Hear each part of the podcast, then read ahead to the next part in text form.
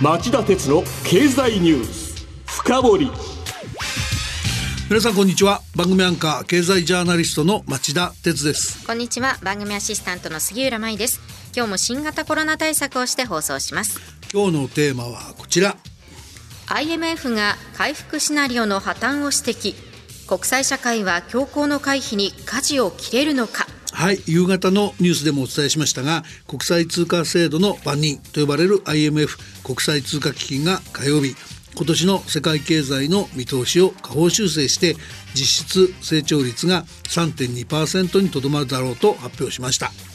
IMF が成長見通しを下方修正するのは今年に入って1月4月に続き3回連続のことです。この見通しによればコロナ危機からの回復期待に沸き6.1%の高成長を遂げた去年と比べ世界経済は今年大幅な減速になります。さらに来年2023年は2.9%と、まあ、もう一段スローダウンして公共不況の分かれ目とされる3.0%を割り込むと予想しているんです。これは先行き不安ですね。そこで見逃せないのは新型コロナウイルス危機をリーマンショックのような経済危機にはしないという暗黙の了解のもと国際社会が進めてきた経済の回復シナリオがもろくも崩壊しつつあるということを意味している点だと思います。背景にはロシア軍のウクライナ侵攻が加速させる形になった歴史的なインフレそれに対応するためのアメリカやヨーロッパの利上げさらにはさらには中国がロックダウンを繰り返していることなどがありますがいずれにせよ期待されていた回復シナリオが頓挫し逆に急速に停滞感停滞感を強めているわけです。当然ですが日本もこうした影響を免れませんよね。今日は、えー、最新の世界経済見通しとその深刻さ国際社会の危うい対処能力について、えー、考えてみたいと思います。それではお知らせの後じっくり深掘ってもらいましょう。町田鉄の経済ニュース深掘り。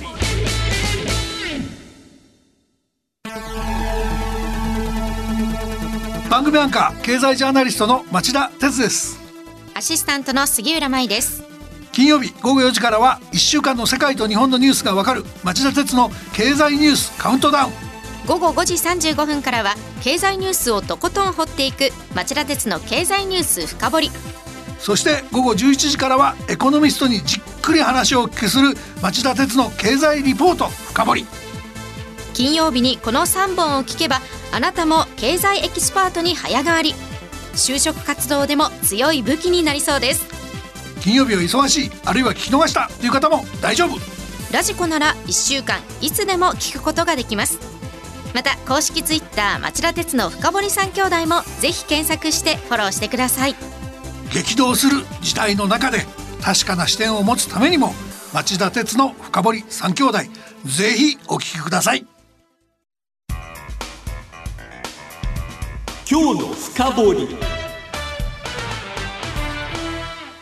町田さんまずは火曜日に発表された IMF の世界経済見通しについて詳しく聞かせてください。はい、えー、僕は新聞社のワシントン特派員だった1990年代後半からワシントンに本部を置く IMF の動きをまあ比較的注意深くモニターしてきたつもりなんですが今回の経済見通しはかなり異例の内容だと言っていいと思います。はい、まあそもそも IMF という国際機関は各国の財務省と中央銀行の元締めみたいなところでマスメディアや庶民の不安をかきたてまいとどんな時でも冷静な物言いをしたがることが多いところなんですよね。えー、ところが今回はこの見通しの冒頭でグルーミーモア・アンサートンまあ暗いそしてより不確実にという、まあ、かなりショッキングなタイトルをつけており、僕もやっと思わざれなかったんですよね。この国際機関がこういったタイトルつけるんですね。うん、でまあ足元の新型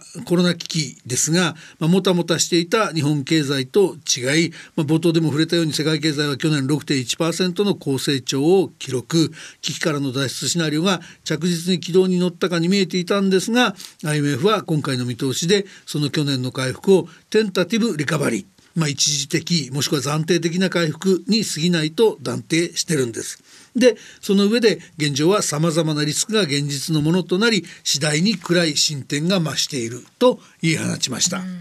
まあ、もう一度言いますが IMF は世界経済の成長率は昨年の6.1%から今年は3.2%に減速すると言ってますこれはまあ3か月前の予測と比べてもさらに0.4%下方修正なんですよね。さらなる下方修正の理由は何なんでしょうか？大きな影響を及ぼしているのはアメリカと中国です、はい、アメリカは年初来の成長鈍化と家計の購買力の低下、えー、金融政策の引き締めなどが原因で成長率予測を1.4ポイント鈍化の、えー、1.4%ポイント鈍化の2.3%に下方修正しました。中国についてはロックダウンの強化と不動産危機の深刻化が響いて同じく1.1%鈍化の3.3%に下方改定されてます。あと、まあ、4月に大幅な下方修正があったユーロ圏とイギリスについても、えー、今回さらなる下方修正がありそれからもともと回復の遅れている日本も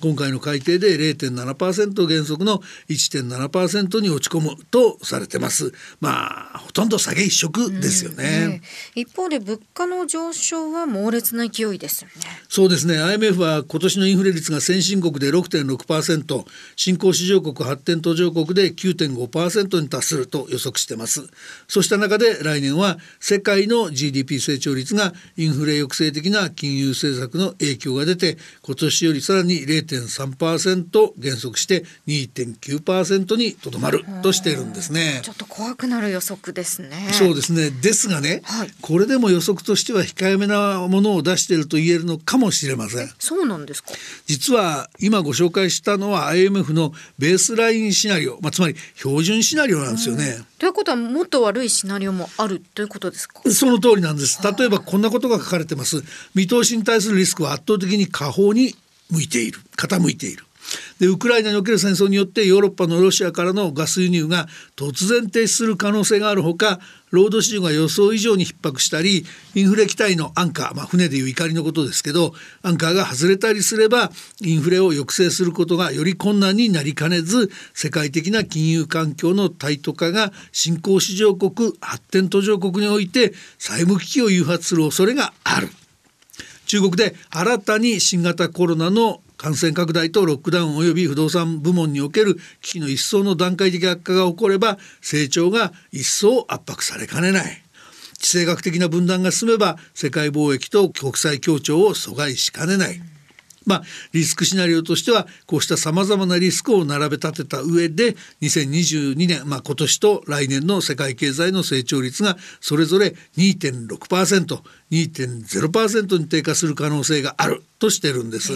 まあ、IMF はそうなれば世界の経済成長は1970年以降の実績の下位10%に入ることになるとして各国が、えー、かなり強い危機感を持って、えー、真剣に対処することの重要性を訴えています。その一方で途上国を念頭に債務再編枠組みの改革が一層必要となると、まあ、この途上国向けの債権の多い中国の対応に強い関心を示しています。これ中国は応じるんでしょうか？なかなか難しいでしょうね。でもまあ僕はこの中国問題に限らずコロナ危機からの回復シナリオの崩壊というべき現状に対して国際社会の対応力は脆弱だと言わざるを得ないと。まあその僕なりに危機感も持っています。国際社会の対応は脆弱というのはどういうことですか？あの今回その改定に先立って IMF トップのゲオル・ギエバ専務理事は先々週の土曜日7月16日になりますがインドネネシアのバリで開かれていた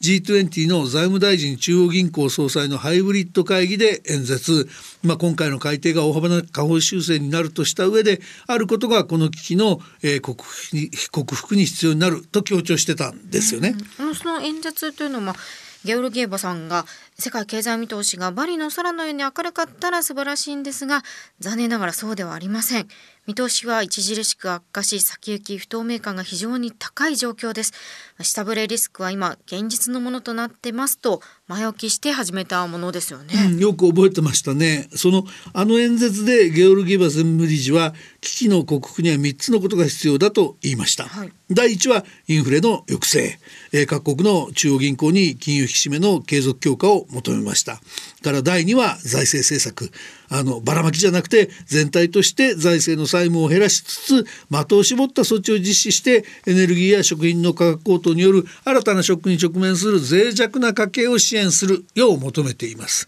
ま、黒田総裁がかたくなに海外の資源高によるインフレなので金融引き締め政策で対応できないする話ではないと金融引き締めを拒み続けているほか安倍菅岸田と歴代の3代の政権が安易なばらまきをしてきた日本は、まあ、ちょっと別だとしてもですね、この2つについては言われなくても他の G20 の国々はかなり真剣に取り組むんだろうと思います。しかしこの後の第3の話は今の国際社会にとってはものすごく厄介な問題なんですよね。それは何ですか？G20 の国際協調を強化することです、はい、それによって何百万人もの人が直面している飢餓や食料不安の解消を急ぐとともに数年ぶりの高水準に達している多くの国々の対外債務の問題に対処する必要がある、まあ、海外からの借金に、えー、対処する必要があるっていうんですね。はい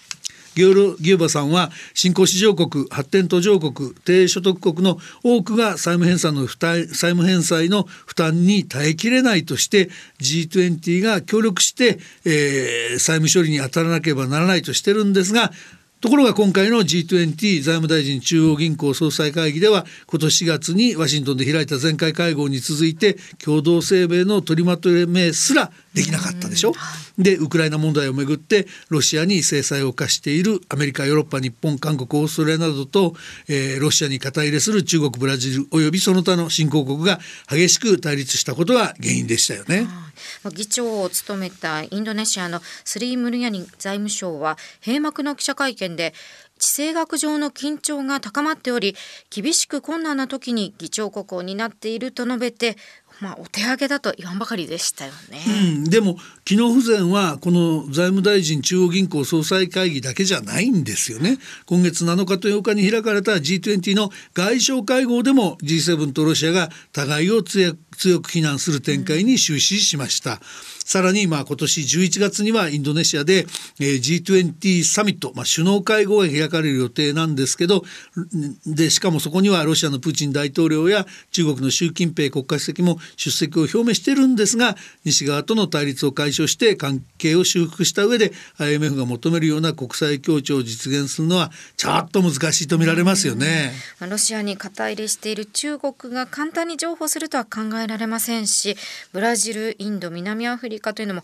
これ一筋縄ではいかないですよね、うん、このままでは新型コロナ危機が世界恐慌の引き金になりかねません。またウクライナ侵攻では今後窮地に陥るとロシアが核兵器を使ったり紛争の火種が世界に広がるリスクも否定できない状況が存在してます。世界大戦の悪夢を繰り返さないためにも何としても早期に国際協調路線に流れを押し戻す必要があるんですね。以上今日の深掘でしたさて今晩11時からの町田鉄の経済リポート深掘りは原発再稼働は可能なのかウクライナ危機から見た原発の必要性とリスクと題して日本経済研究センターの特任研究員でもある長崎大学教授の鈴木達次郎さんをお迎えして逼迫が懸念されているエネルギー情勢について町田さんがインタビューします。まあ、あの鈴木さん原子力にお詳しい方ですから実はいかに危ういかっていうことを言われてる嘘も、えー、解き明かしてくれると思います。それでは今夜11時に再びお耳にかかりましょう。さようなら